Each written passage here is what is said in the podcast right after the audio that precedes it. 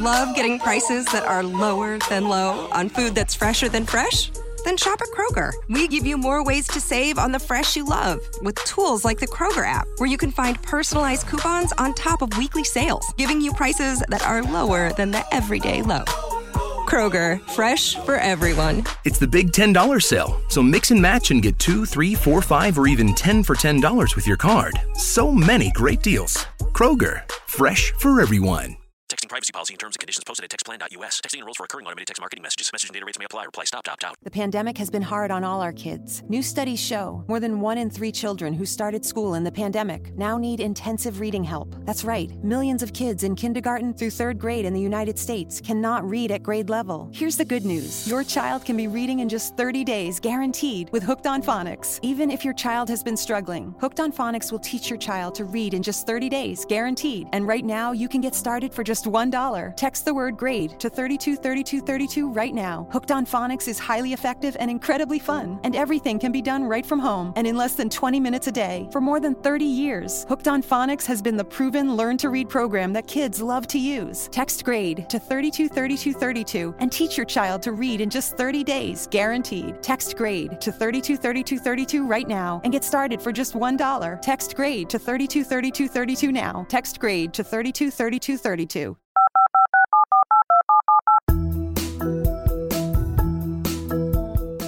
Did you know that when you're on the road with limited data or Wi Fi, you can still listen to the X Zone Radio Show with Rob McConnell, The Science of Magic with Gwilda Wiyaka, X 1, Dimension X, Space Patrol, and every minute of the X Zone Broadcast Network by calling 213 401 0080, courtesy of Audio Now. No smartphone, app, or internet needed. It saves your data plan and it's free if you have unlimited minutes. Call 213 401 0080 to listen on any phone, anytime, anywhere. Remember 213 401 0080 for the best of the paranormal, parapsychology, and sci fi radio programming anywhere 24 7 365.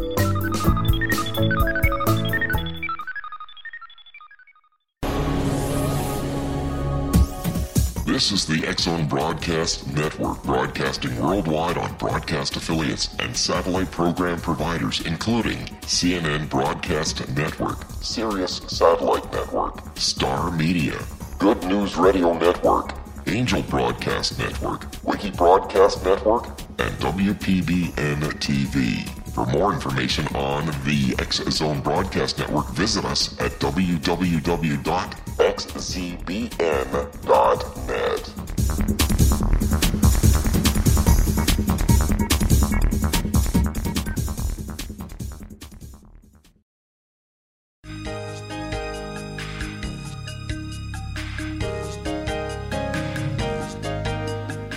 Welcome to Know the Name, Know the Genius in You, where we explore how a variety of people in various fields have found and then capitalized on their interests, whereby they found where their genius lies.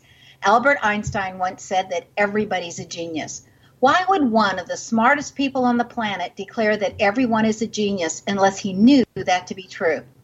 I'm Sharon Lynn Wyeth, and in each weekly show, you'll hear the fascinating ways other people discovered the genius in them and what they were able to accomplish.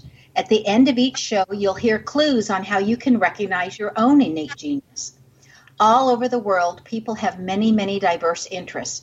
And in that vein, people have written to our show's producers and asked about different occupations and areas of life that have highly interested them. People want to know how highly successful people have managed to achieve their genius mindset by utilizing the gifts that come in their name, utilizing namology science. Some of the letters asked about UFOs and how anyone would get into that field, and if in that field, what caused and influenced them to go in that direction. One of the topmost people, according to research by our producers, who stands out in the UFO field and who is well recognized and respected for his work around the world is Michael Horn. So we invited him to join us.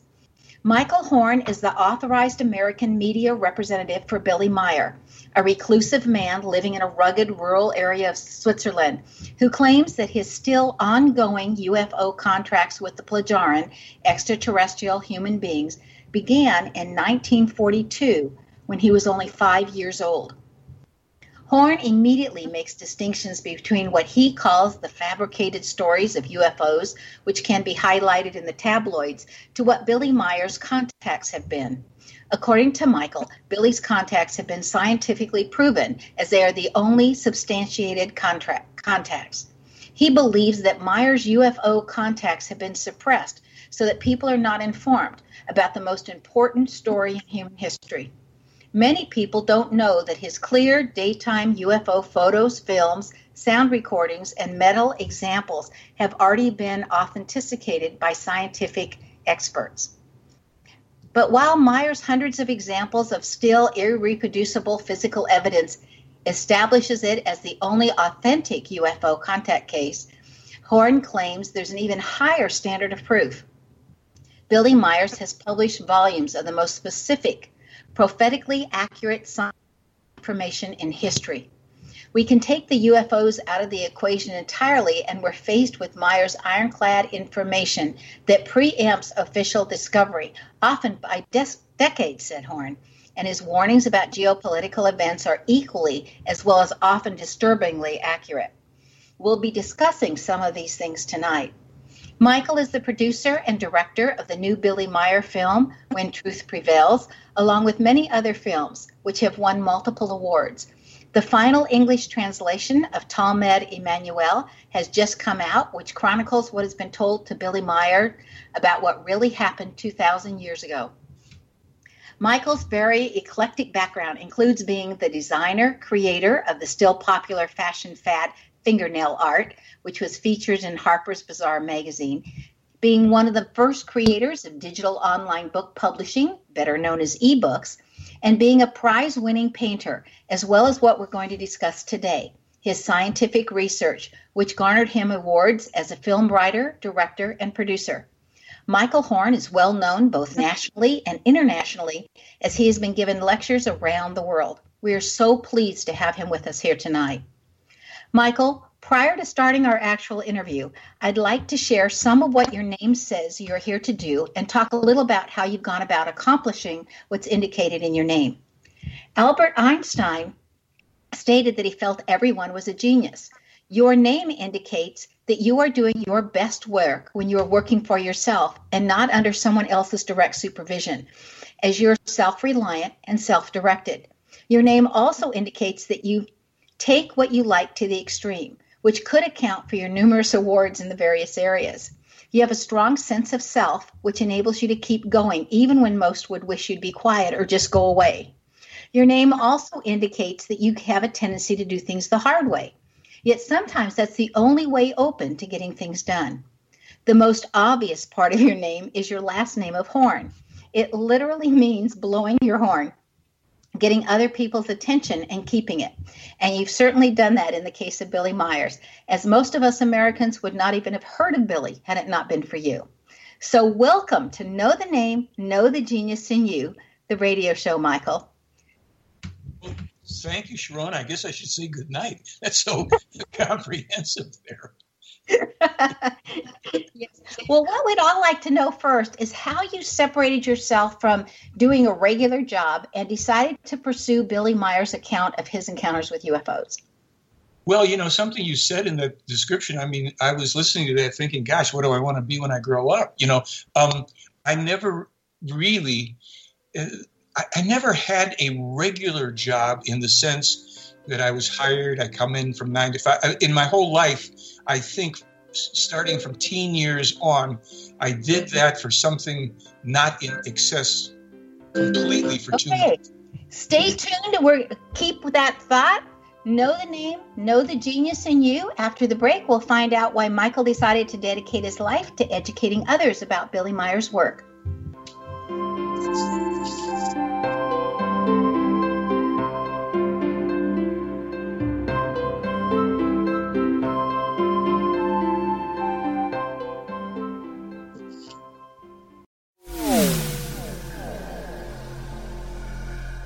This is Kevin Randle.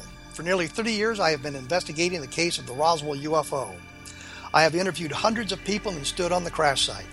Now, in Roswell in the 21st century, I have reviewed dozens of hours of audio and videotaped interviews, examined hundreds of files that relate to the crash, and have returned to Roswell in an attempt to put all that information into the proper perspective.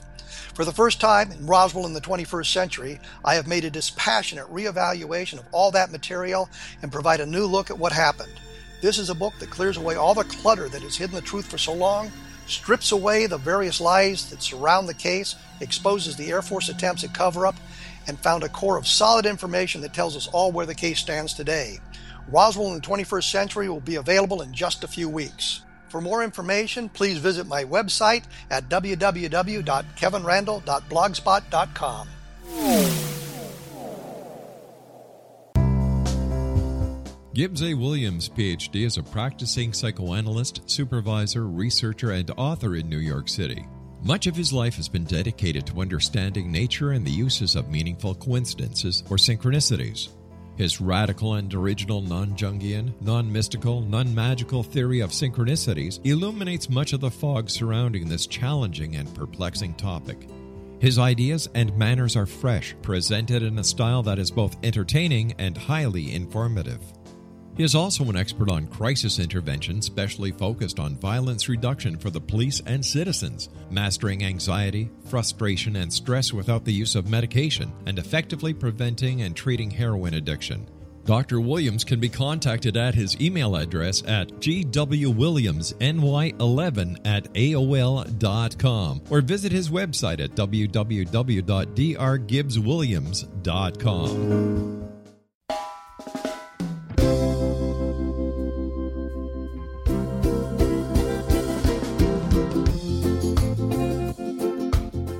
This is Johanna Carroll, host of Dialogue with Divinity on the X Zone Broadcast Network.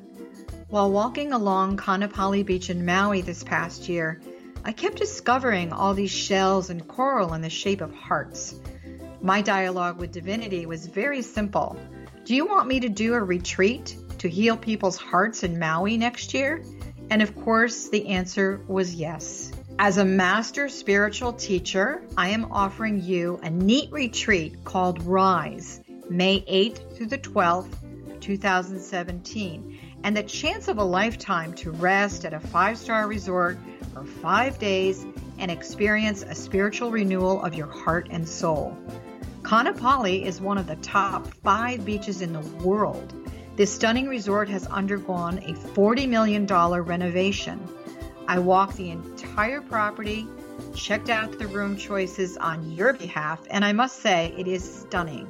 Our conference room faces the ocean with sliding glass doors. Maui is known as Mother Maui because it is a soft, gentle, healing energy. In the embrace of Mother Maui, you will feel yourself rising from the limitations of an ordinary life to an extraordinary journey of peace, bliss, and harmony a greater sense of clarity. Our Rise retreat ignites renewal in the sacred elements of air, water, earth, fire, and wind. There's plenty of free time to enjoy all that Maui has to offer. A small deposit is required now to reserve your space as this retreat it will sell out. For more details, please go to johannacarroll.com and register today Aloha, and I'll see you in mystical Maui.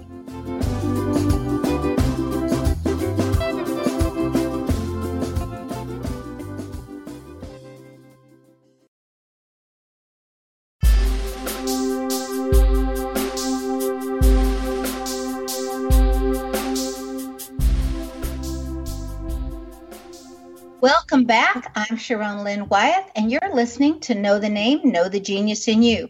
Our guest tonight is Michael Horn, and right before the break, we were learning how Michael never did have a, what we would call a regular job. He was always doing things a little bit different. Would you please continue with your story? Sure. Uh, I was a uh, kind of a late bloomer, so I really hadn't done anything very disciplined other than you know my own self discipline with art and music, and, and up until the age of 27, 28, uh, at which point I'd become homeless and uh, it started life all over again somewhere in that time period. And I started at the very, very bottom with menial jobs like uh, you know dishwasher, busboy, worked for a printer. I actually had a brief nine day stint in a pornographic bookstore in Times Square in about 1970 or so, 69 or 70. And I worked in a deli and I worked in a house of pancakes. But these were all very, very short term things to get, you know, I was kind of getting into the workaday world. And it wasn't until I was about 32 that I, uh, you know, proceeded farther. I created a little oh, um, studio for doing artwork with my wife at the time, and then uh, she became very ill, left the family. I suddenly had to do whole other things to raise my child, so I I became an independent salesperson for water filters. Nobody was doing that in about 1980 or whatever it was, and uh, I pioneered that into setting, you know, like unique applications for Starbucks all over the world and and famous restaurants like Wolfgang Puck and big hotels and what have you. And then uh, when that was coming to an end, and I came up with the idea for ebooks, I had already, as you mentioned, created fingernail art, which wasn't financially rewarding because I was way too ahead of the curve on uh, decals and things like that. So I was always just, you know, creating these things independently. And during the time from about 1979 on, I had found the Meier material and was beginning to look at any and everything over the next several years that would, you know, that was available. And I then, in 1986, met a guy who was representing Meier case named Randy Winters. He and I made a film together called The Pleiadian Connection because we both knew the material. I was his opening act because another career I had was doing New Age comedy and New Age comedy music. I was his opening act, as I also had been for people like Harvey and Marilyn Diamond, who had the Fit for Life nutritional program back in the uh, late 70s, early 80s, mid 80s. Uh, so I would watch Randy's presentation. I noted things that didn't seem to be absolutely accurate to me, and I decided to do my own presentations, which he actually helped me with. It was very nice. In the beginning in 1988, after our film, The Pleiadian Connection, was out, I was out making presentations in LA and Hawaii and things like that, and it's just evolved since then. So I've made about a half a dozen different films, and uh, I've lectured, you know, in London and uh, Amsterdam, Australia, Hong Kong, uh, Hawaii, Canada, you know, lots of places. Rob and I met up in Canada when I was up there some time ago. So I just self created all these things through the intention to do a, a, thing that is to bring this material to the world. And it turns out that the way I did it is very consistent with the essential teaching in the Meier case about the might of the thoughts, how we do create our own lives and destinies. And I had I've also created two independent, uh, different uh, therapeutic processes, both of which I've done on and for therapists, one of which I was taken to Europe by a consultant to Princess Diana to teach to governmental and, and business people in Europe. So I've been all over the place with stuff that I just create, you know, and uh, if I really believe in it, yeah, like you said, maybe the hard way, I just go for it. And on top of that, I've written songs since I was 17 years old and still do. And it, it kind of goes on and on. Well, when did you decide to dedicate your life to getting Myers material out to the public instead of just keeping it for yourself? Well, I started doing that, as I said, in 1988 because I had seen that the material was being represented in a way that wasn't, as far as I concern, I was concerned, fully uh, accurate. And I did have Randy's, uh, you know, assistance to launch my own little mini project of, of, lecturing on the Meier case. In 2000, I went to meet Billy for the first time. Uh, I was in Switzerland. That was the first of my 17 trips to Switzerland. In 2004 is when I asked them if I could, you know, officially represent the information, Billy's work, uh, just the way they want it and publish it under certain conditions, which would be that I'd still be free to be independent in my own you know, thinking about it, if I didn't know something was true, I wouldn't have to say it was. If I didn't agree, I could disagree, and that we wouldn't pay each other anything. It would just be done voluntarily. And and that's what we did. And I'm in my second uh, seven year contract doing that. And I try to be very, very careful so that what they're publishing, I bring to the world.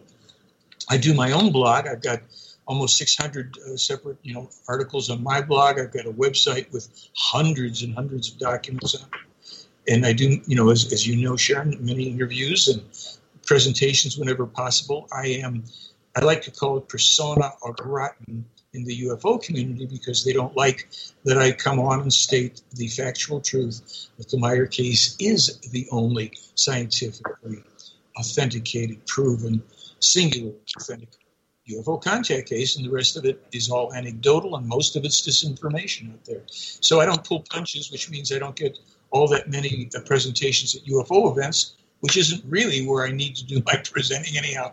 And I've had two recent historic presentations at an American university, NAU. Several years back, I did three presentations in Canada, Canadian universities, in addition to lectures at you know expos and events in Canada. So I just keep on ha- hammering away at it, and uh, everything now that I do very is pretty much related to the Meier material, to its warnings for humanity of uh, you know what we're bringing down upon ourselves. It's recommendations as to how to course correct, and the information, the scientifically accurate prophetic information, the world event information, all of this stuff. And to me, I really should have said this at the beginning, if I may, Sharon. It's like this: the confirmed existence of extraterrestrial life would be the single most important discovery in all of human history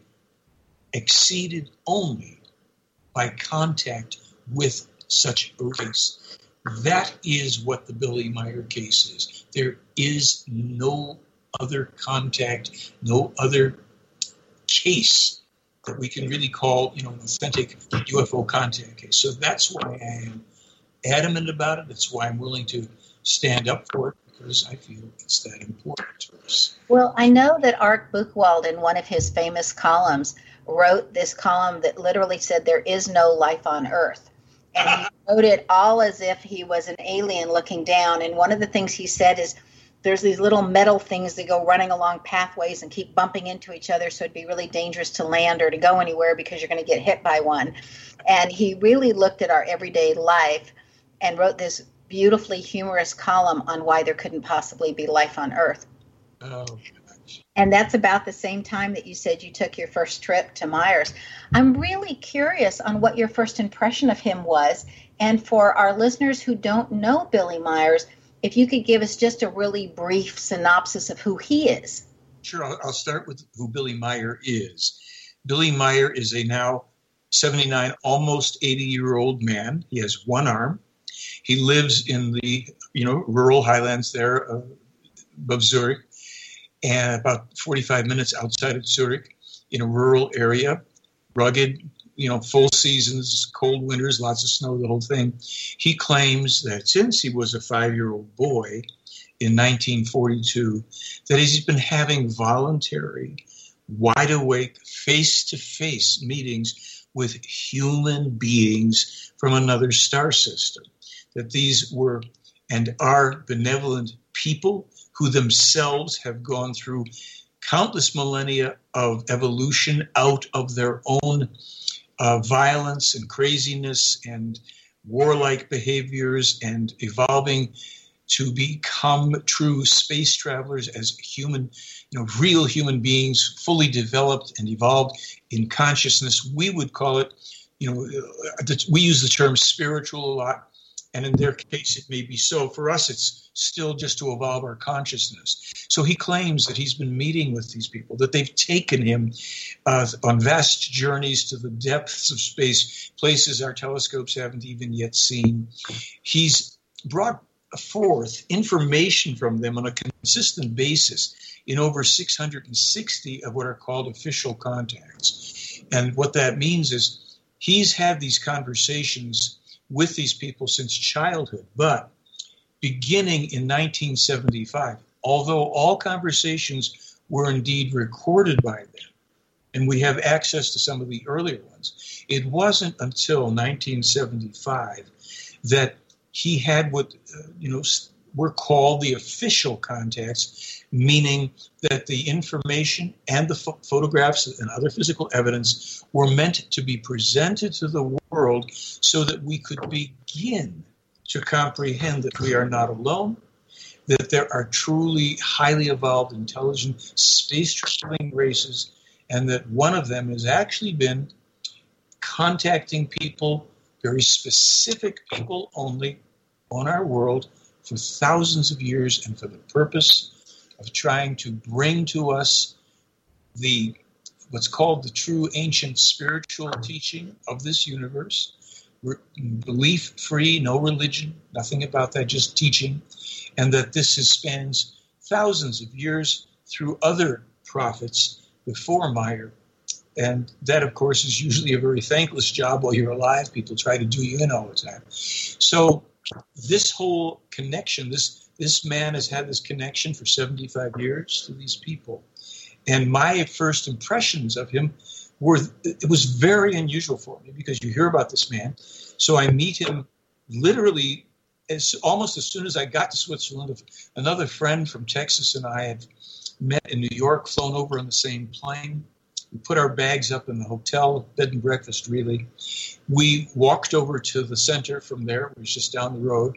And as we're walking towards the main house where the center is and where Meier lives, Billy kind of bursts through the door with his, uh, you know, big ample keychain on his belt, on his blue jeans, with his plaid work shirt on, with uh, some books under his what remains of his left arm that he lost. And he comes out and he extends his hand and says hello. And my friend Mark says to him, Billy, I just want to thank you on behalf of all humanity. He goes into one of these big Texas presentations, and Billy stops him and simply says to him, That's all right, Mark. Never, you know, thank you. It's my duty. And then he smiled at us and went on his way. And that stuck with me because I, in, in my homeless period, when I was just completely, you know, homeless in New York City and LA for a while and trying to rediscover everything and meaning in life, I, I kind of came into a, a system, the I Ching. I, I, was fascinated by the philosophy in the I Ching. And one of the key things that's embodied in that teaching, which is an interesting blend of Confucianism and Taoism and all that, it's kind of nice, is that to do one's duty is the highest and, and to do one's duty is very important. Stay tuned to Know the Name, Know the Genius in You. After the break, we'll find out about the sound recordings of actual conversations between Myers and the Plejaren Federation.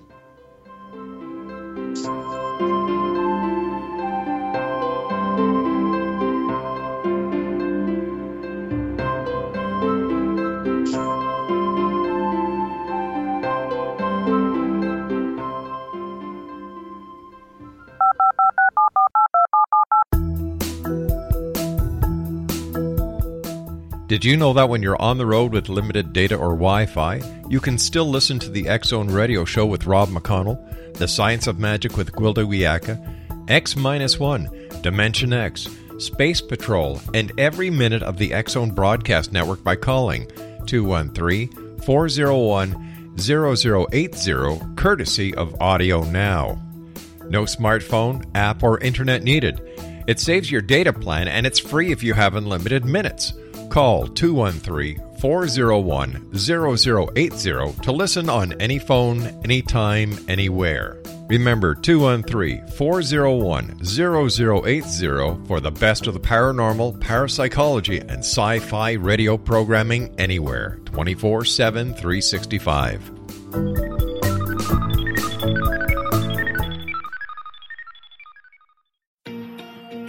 Wouldn't you love to know the secret to everything? Well, then, meet Dr. Kimberly McGeorge and her cutting edge breakthrough knowledge that combines science with possibility. Dr. Kimberly brings real life answers and healing to those open to alternative solutions. She teaches solution based programs and classes that will change all areas of your life forever. Specializing in conscious creation, intuitive readings, and energy medicine, you can rapidly shift health relationships, business, and money in abundance challenges quickly. Receive her best selling book, Secret to Everything, at no cost by going to secrettoeverything.com forward slash X Zone. That's right, transformation can start now.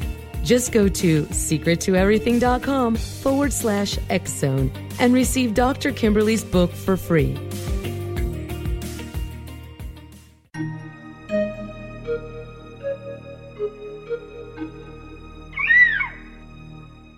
While science pursues fact, magic accesses the quantum level, bridging random facts to form truth.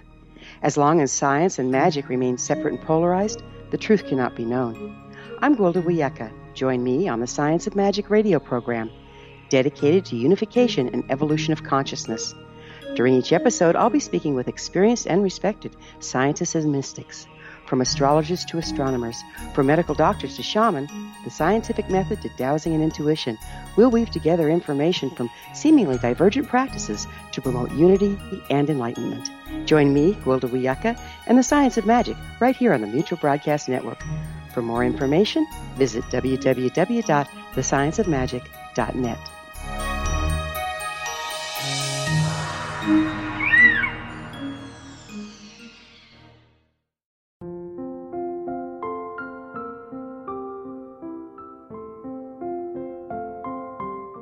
I am Dr. Carl O. Helvie, founder president of a new cancer foundation focusing on evidence based physical, mental, and spiritual interventions, including natural cancer cures, prayer, meditation, affirmations, nutrition, and other related holistic cancer prevention and cure modalities. These are used in cancer education, research, and financing care. I ask for your help to continue this important work by donating at www.holisticcancerfoundation.com.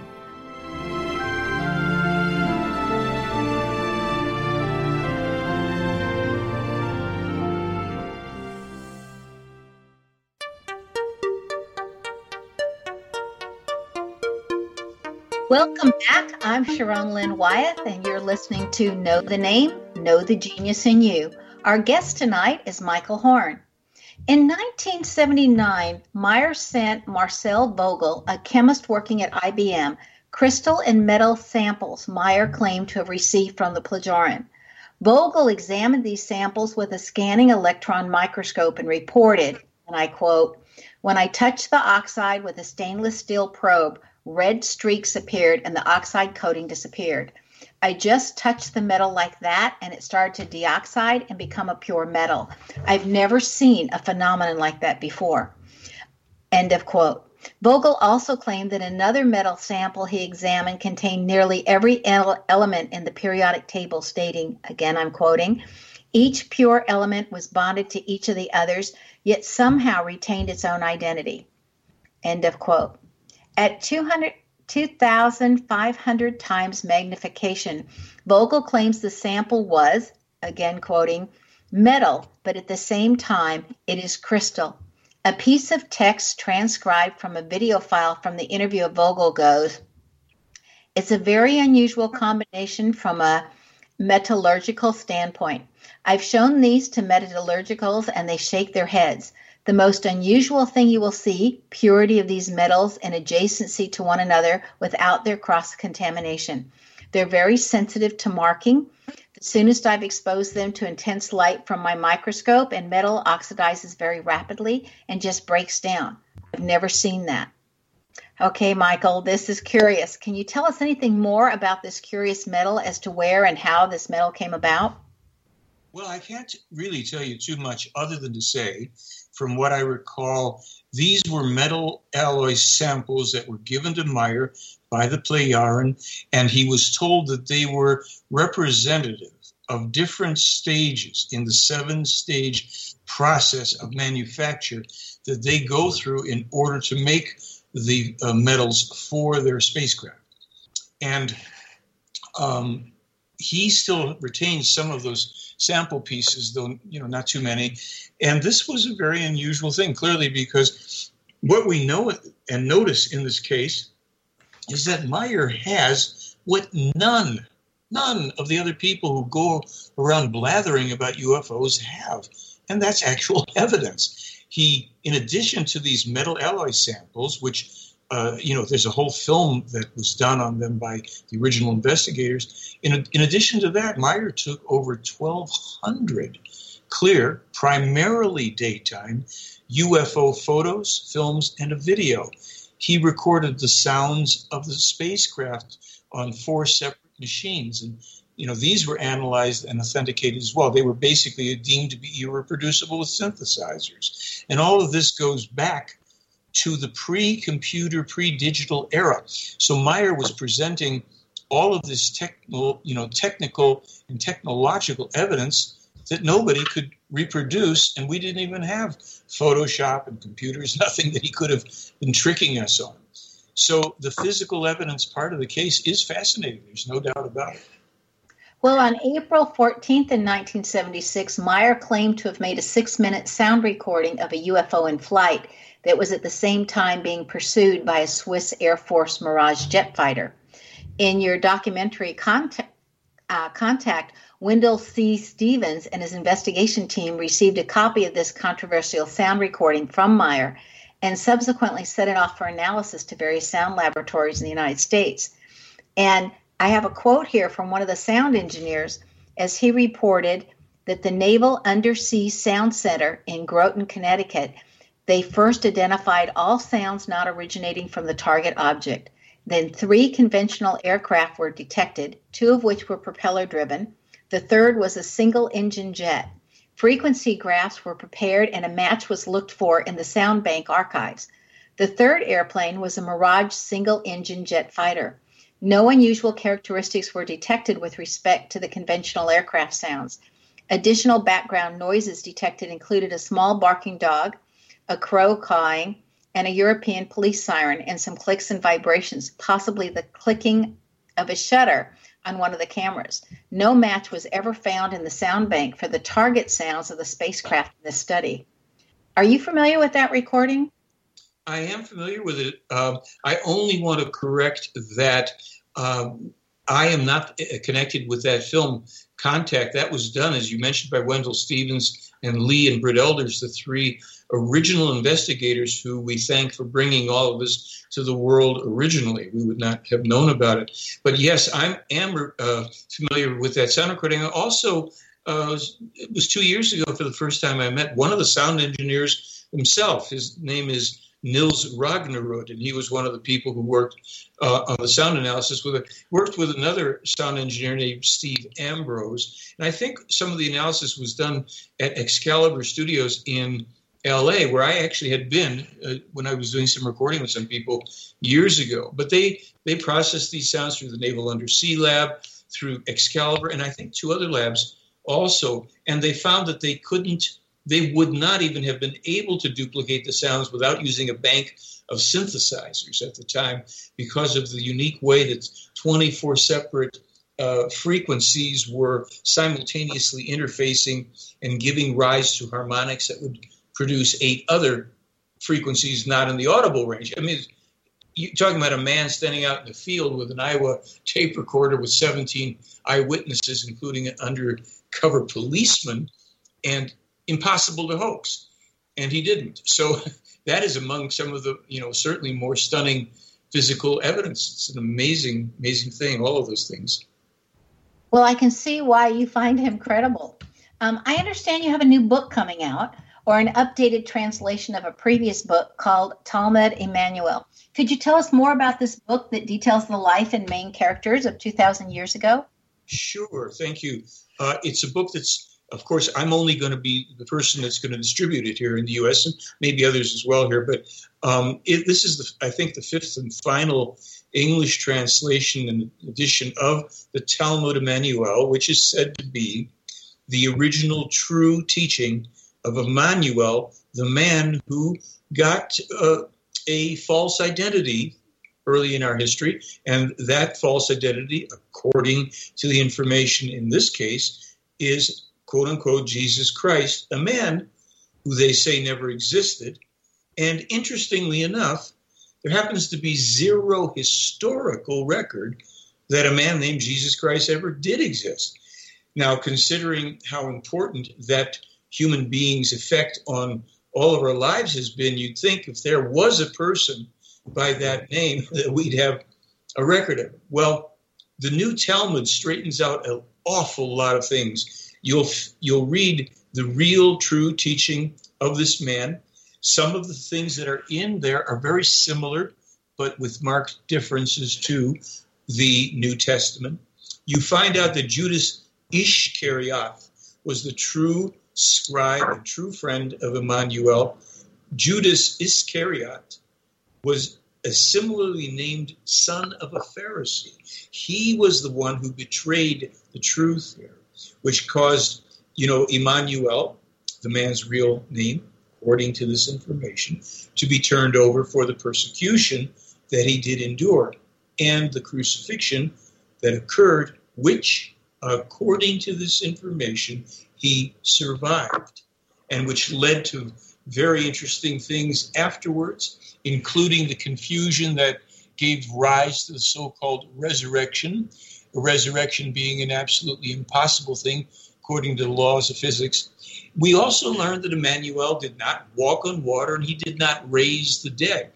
The many healings that he participated in were done primarily through basically a couple of means, one of which was his mastery of herbs and salves that he had been taught by healers in India as well, and that he applied and, and you know knew so well that he could indeed bring about wherever possible healings of physical conditions that could be treated that way.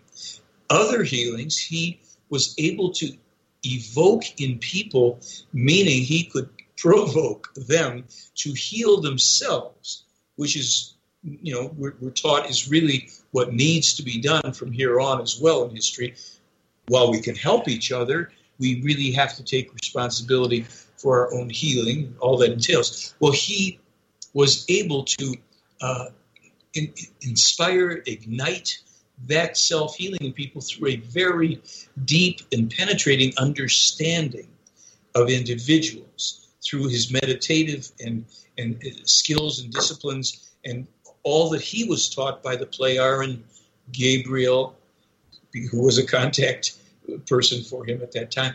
And the healers in India, when he was gone for the 40 days and 40 nights, he was being taught by what we'd say were masters, so to speak, in the Himalayas and in touch with a lot of very profound teaching and information that was part of the true spiritual teaching. Now, you know, ahead. That's interesting because in uh, Jesus lived in India in that book some of what you're saying, they have documents that are reported in that particular book of Jesus Lived in India that correlate to what you're telling us now. You have a special or something for people that may want this from you. Would you mind telling us about that? Sure. You know, um, if people go to my website, the website is called theyfly.com.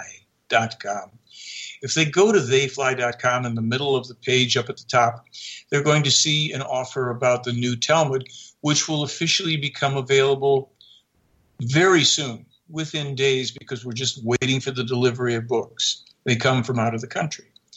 When people order that, they're going to get a free CD included, a $20 free CD along with the Talmud.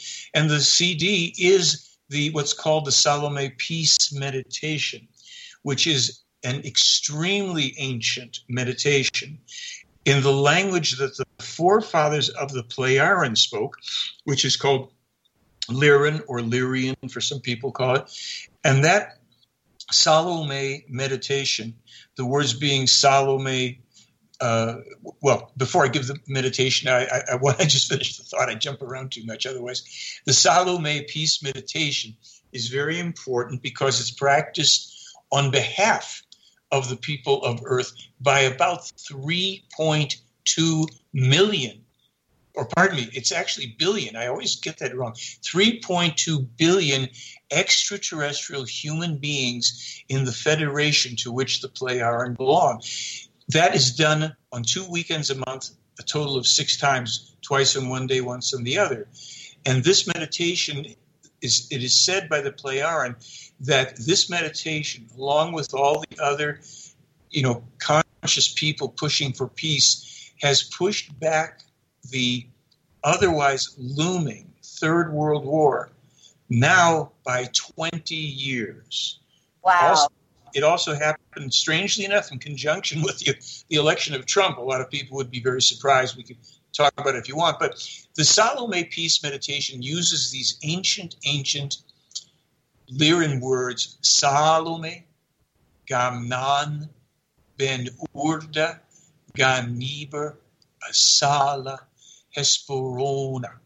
And this is done at each person's own pace, quietly, out loud, singing it, speaking it, whispering it, whatever.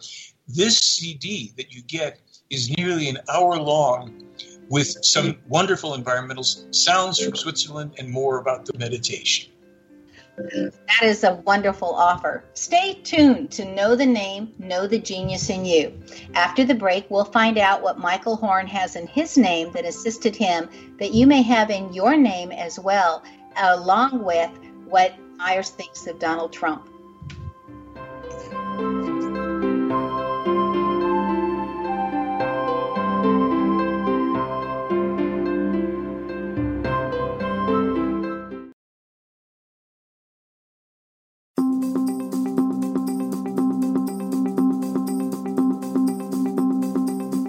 As host of Dialogue with Divinity, I am thrilled to join the Zone Broadcast Network and their growing number of affiliates. My quest for a connection to the divine ignited my successful career path as an international spiritual counselor for over 40 years, an author of four books, and well known metaphysical educator. My clients call me their spiritual mama. So, my job is to offer you a radio show to help you grow spiritually with wisdom and get specific tools from guests who are experts in their field. Tune in to Dialogue with Divinity and be part of the conversation with Spirit. My goal, your happy soul. For more information, please visit my website at johannacarroll.com.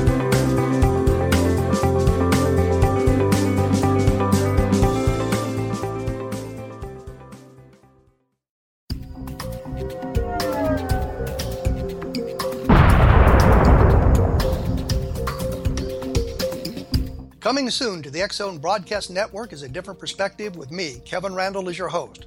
We'll be taking a close look at what is happening in the world of UFOs today with side trips into the paranormal. Guests will range from those who are household names to those who have a different perspective on a variety of topics. No topic will be taboo, but there will be tough questions asked as we all search for the truth about UFOs, the paranormal, and those things that excite us. Sometimes we'll agree with a guest and sometimes we won't, but we'll try to keep the program topical. For those of you who like to read, be sure to visit www.kevinrandle.blogspot.com and remember to listen to the other fine programs on the X Zone Broadcast Network at www.xzbn.net.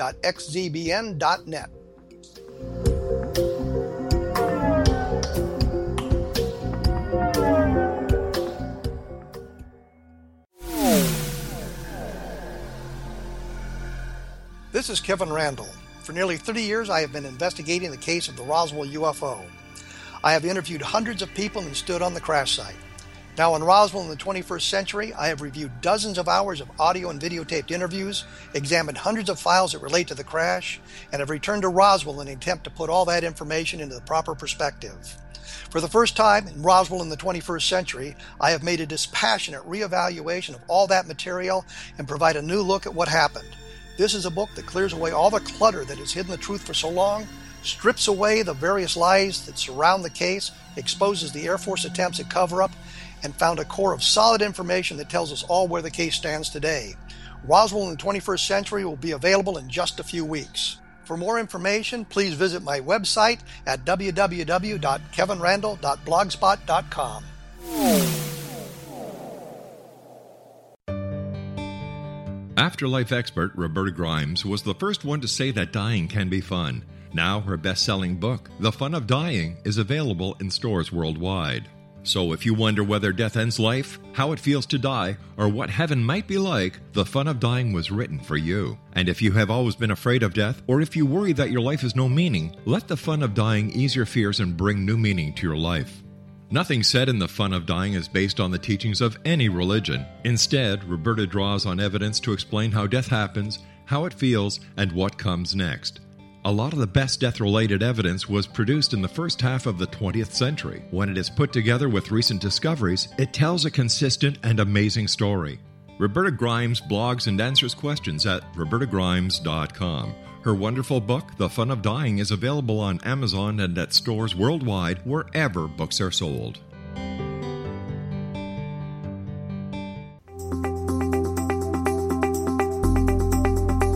Welcome back. I'm Sharon Lynn Wyeth, and you're listening to Know the Name, Know the Genius in You. Our guest tonight is Michael Horn. Right before the break, we were talking about the election of Donald Trump and how saying this prayer um, procrastinated or postponed this inevitable or sounding like an inevitable war by 20 years. So we're hoping that this is changeable. Could you please address how Meier foresaw the election of Donald Trump? Um, and I remember reading some commentary that he had said something about that we had a psychopath running against a narcissist. And so, what did he see for our future concerning Donald Trump?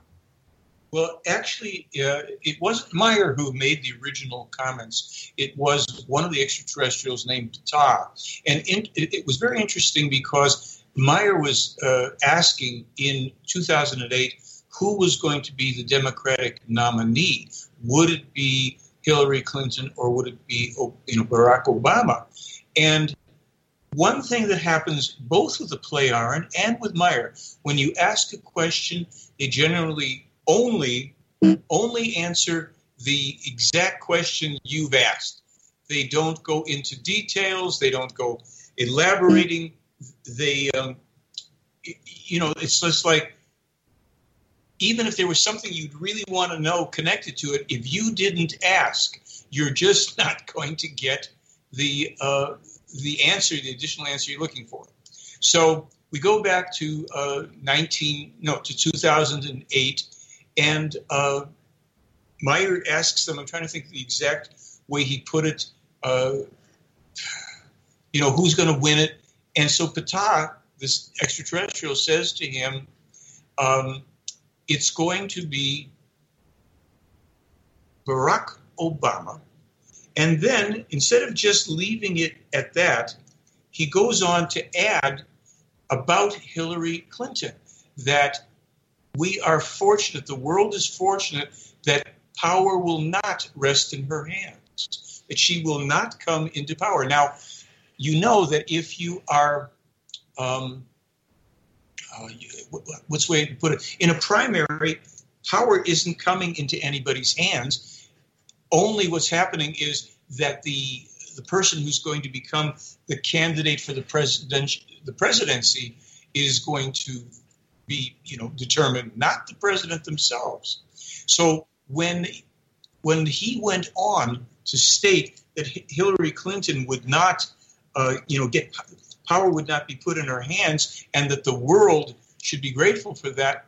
Well, that was something that caught my attention, especially in retrospect, uh, for this, you know, for this uh, this election. The actual words that he, that he said after he identified Barack Obama as going to be the winner, uh, he, he had said that what, what Meier stated about Hillary Clinton was true. She was enormously power hungry and she doesn't give up. Not, nevertheless, will suffer defeat. Then he says, if she would actually come to power, then the USA and many countries of Earth would be heading for a really unpleasant future. However, humanity can consider itself fortunate that power is not laid in the hands of this woman. Now, however, however you feel about her in terms, you know, politically, that's what they were saying, and they were very clear to say that the woman is a psychopath, is a warmonger, extremely dangerous, and that fortunately, in, in, from their perspective, we would not have her as the president. Well, so how did, did they say anything about Trump? Positive, negative?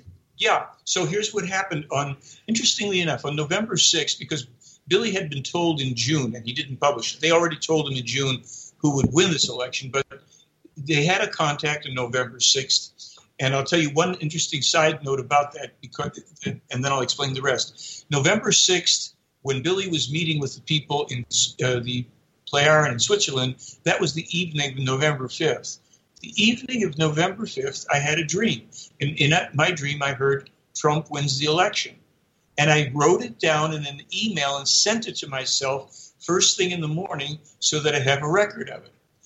Then I found out only days ago that it was on November 6th, while I'm sleeping, that Billy's being told that Trump wins the election. And basically, what they said about him was, well, he's not really a bad person. He's kind of crude and he's, you know, got things to learn.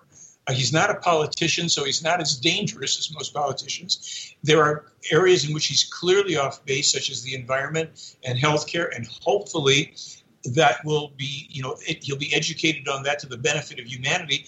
But there will be very powerful people around him who will try to take him off in their direction, as happened with Obama.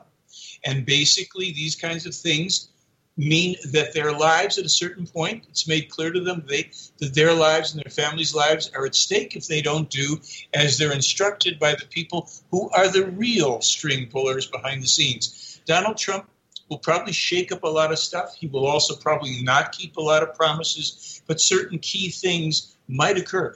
What they said mainly was that because he is not hostile to Russia, because he's rational and reasonable in those regards, he, that he will not bring on that third world war as Hillary Clinton would. Now, it remains to be seen if those people who are the string pullers behind the scenes and who want war, which is, of course, would be suicidal for America and the rest of the world, genocidal too, uh, if they will prevail ultimately to force him into conflict, or if he'll be able to keep that cooperative so that the U.S. and Russia can cooperate in the very one very necessary uh, joint project, which is to eliminate the IS, the Islamic State, before it can literally spread worldwide and send us back to the Dark Ages. Well, we can only hope, right? You have a new film coming out when Truth Prevails that was just released. Is would you tell us about that and is there anything else that you're currently working on that you'd like to share with the world? Well, yeah. When Truth Prevails is out, but you know, it's actually just a film of the presentation at a university I did when a skeptical professor took four months going over everything I sent him in the Meier case and finally said, You've got to present this in my classroom. Skeptical professor. And by the way, I did my first presentation last November, and he sent an email to me because I sent him all of this Meier material, and he said, you know, guess what happened? I said to my wife after the attacks in Paris yesterday, I already knew this was coming. Thank you, Michael, because I sent him Meier's warnings about the Paris attacks that actually originated years and years ago. Um, I have other films. If any of your people decide to buy a DVD of mine, I will send them another DVD free with that one, all they have to do is mention you or the show, Sharon. Oh, that's fabulous. Thank you. Sure. Um, you know, it's it's interesting because he's had so many predictions that have come true um, from reading your material. Would you like to just mention a few very briefly of his fat past predictions? I mean, there are literally now we've charted over 200 and we haven't found any errors in his prophecies and predictions. When he was 14 in 1951 he published the first warnings about climate change uh, the ozone damage. From 51 on through the 50s and 60s he warned about uh, global warming. He warned about the two U.S. Iraq wars. The second one would be led by a president who would be the son of a former president. That was, you know, he was foretelling in 58 George Bush, both of them, and their wars in the Gulf. He, he foretold radical Islamist terrorism. He foretold that we would launch, you know, have moon landings, but that the first one would be a hoax. Apollo 11 would be a hoax. He foretold that 11 years before it, it happened. He foretold so much stuff here the Russian military movements, the Ebola epidemic, AIDS by name, plastic credit cards, portable telephones. Um, it goes on and on scientific information about every planet in the solar system that he published before we discovered it. This is the most suppressed and important information, in my opinion, in human history. And that's why most people, your listeners, probably have never heard about it. 23 attempts on Meier's life since the big 40 years ago. Last one was last September of 2015. And what makes you think that he can avoid those attempts? I mean, he seems to have lived through 23 attempts. That in itself is remarkable. It is the, the earliest attempts that he avoided. He had the help of the Plejaren, but after a certain number, they said you just have to, because he's a you know he's an intuitive, powerful, mentally powerful person. You will have to be extremely careful because these will not stop. You know, and so he even has had a dream where it foretold an attempt on his life. He put a little uh, agenda book in his pocket with a metal plate in it. And sure enough, later that day, a woman came out of, he took a walk somewhere and he knew he kind of had to do it. And a woman came out of the bushes and shot him point blank there. And she freaked out because it didn't kill him. And then later on, she actually came to apologize to him. Not, most of the other people don't show up for that. But he's had all sorts of attempts on his life for 40 years. And uh, it, it's, you know, it seems to come with the territory he survived them. And I've interviewed witnesses to 15 of them. So it's, and I've seen one of the bullet holes through a window too. So, you know, it's like, yeah, that's real. Well, I want to thank you for joining us tonight, Michael. For our listeners, be prepared to see plenty of controversy when you look Michael Horn up on the internet because he has ruffled quite a few people and governments by challenging them to disprove his findings. And you can find out more at www.theyfly.com. Michael Horn had challenges of making things harder than they needed to be in his name. That is represented by the CH combination in Michael. For those of you who also have a CH in your first name, remember to ask yourself if there is an easier way to accomplish what it is that you desire. Remember that often the person who has a CH in their name does things the hard way, so that when the same task comes around again, they remember how they did it last time. As if it was too easy, they may forget what they did that made it so easy. So, when finding a simple solution, write it down. That way, you find the need to make a task harder than it actually is. You'll actually remember how you did it simply the time before. Do you want to know where your genius lies? I'm Sharon Lynn Wyeth, host of the radio show Know the Name, Know the Genius in You.